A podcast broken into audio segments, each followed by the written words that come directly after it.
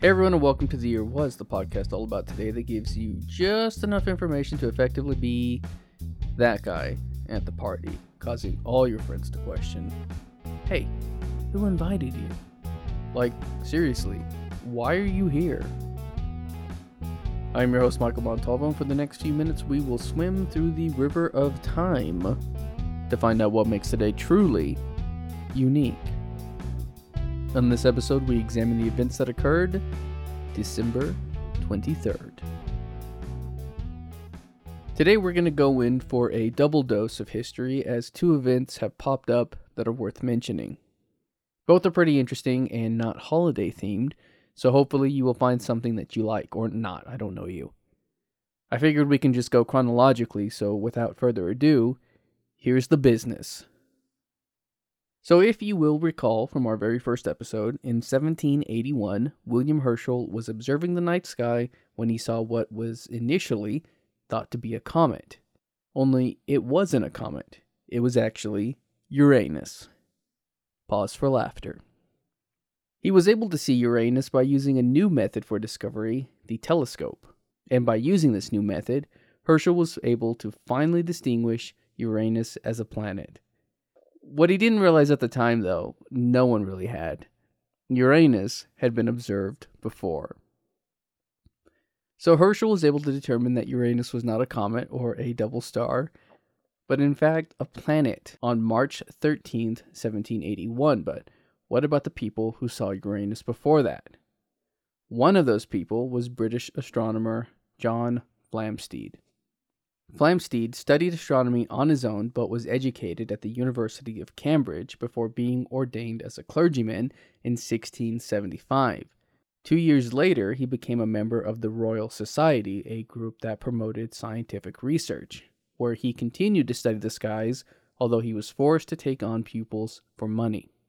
He became the first director and royal astronomer of the Royal Greenwich Observatory, and after his father's death in 1688, he had the funds to construct a mural arc, which, as you know, is a wall mounted instrument for measuring altitudes of stars as they pass the meridian. The year was 1690, and on this day, December 23rd, John Flamsteed observes Uranus, not realizing it's a planet and designating it 34 Tauri. I couldn't find a lot of information on this particular event, as most was attributed to the official discovery by Herschel, but I imagine it went something along the lines of this Hey, what's that? Looks like a star. I think it is a star and not a previously undiscovered planet. I should make a note of it. That way, in 330 years, when someone makes a podcast about this, they will have some information to go on and not just make up a fake dialogue I'm having with myself or someone. I don't know, I might not be alone right now. Anyway, I'll call this star 34 Tauri. And scene. Flamsteed would go on to protect his findings, keeping them from being published, much to the dismay of Isaac Newton and Edmund Halley. But these documents were eventually published thanks to Prince George of Denmark paying for the publication and Halley editing it. Flamsteed would actually go on to burn 300 of these 400 incomplete editions. You can't see me, but I did the air quotes because his own star catalog would later be published, the Historia Coelestis Britannica, in 1725, although this was after his death in 1719. Hey, that was fun. Next up, we have another exciting tale, this time about painter Vincent van Gogh, or Gogh. I'm going to use Van Gogh for the purpose of this episode. Van Gogh, who was born in 1853, was largely an unsuccessful artist at the time, who famously only sold one painting while living. In 1886, he moved to Paris to be near his younger brother Theo, who was an art dealer and with whom he was very close. Financially, Van Gogh was in a rough spot, and Theo supported him as well as introducing him to a number of famous artists who he would also befriend, such as Camille Pissarro, Georges Seurat, and Paul Gauguin. It was his friendship with these artists that Van Gogh's style lightened, and we begin to see more color in his work. In 1888, he rented a house in the south of France and founded what he hoped would be an artist colony slash community. It was actually here that he painted his Sunflower series. Gauguin came to stay with him, and that brings us to December 23rd. The year was 1888, and on this day, December 23rd, Vincent van Gogh cut off his ear, or at least a portion of it. There are many reasons thought to be behind this, and I'll list them here in a moment, but here's generally what is considered to be the base truth for what happened. After a fight with Gauguin, who had decided to leave the house they were staying in, Van Gogh threatened his friend with a knife before turning it on himself and slicing a portion of his ear off. The reasons behind this are thought to be as follows Van Gogh suffered from severe depression. Van Gogh had a fit of dementia.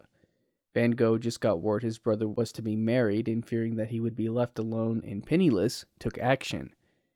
Van Gogh was jealous of his brother's relationship. Van Gogh was jealous of Gauguin. Van Gogh had an argument with Gauguin, whom he may have been in love with, and upon learning that Gauguin wished to leave the house, took a razor blade to his ear. If it was any of these, or all of these, or parts of multiple, Van Gogh was in a failing mental state. Historians just can't agree on which one it was, however. Now, with a portion of his ear gone, he washed it, wrapped it in newspaper, and delivered it to a woman named Rachel, or Gabrielle, who was a prostitute, but also may have been a chambermaid instead. Van Gogh was then checked by a doctor and admitted into a mental hospital, but I don't know the order of those events. In any case, it was in the mental institution that he painted some of his most famous works, including The Starry Night. In 1890, Van Gogh went out into a field and shot himself in the chest with a revolver in what is widely believed to have been a suicide attempt. He died two days later from his injuries, July 29, 1890. For all his trouble, Van Gogh is often remembered as one of the most impactful artists of his time. The end.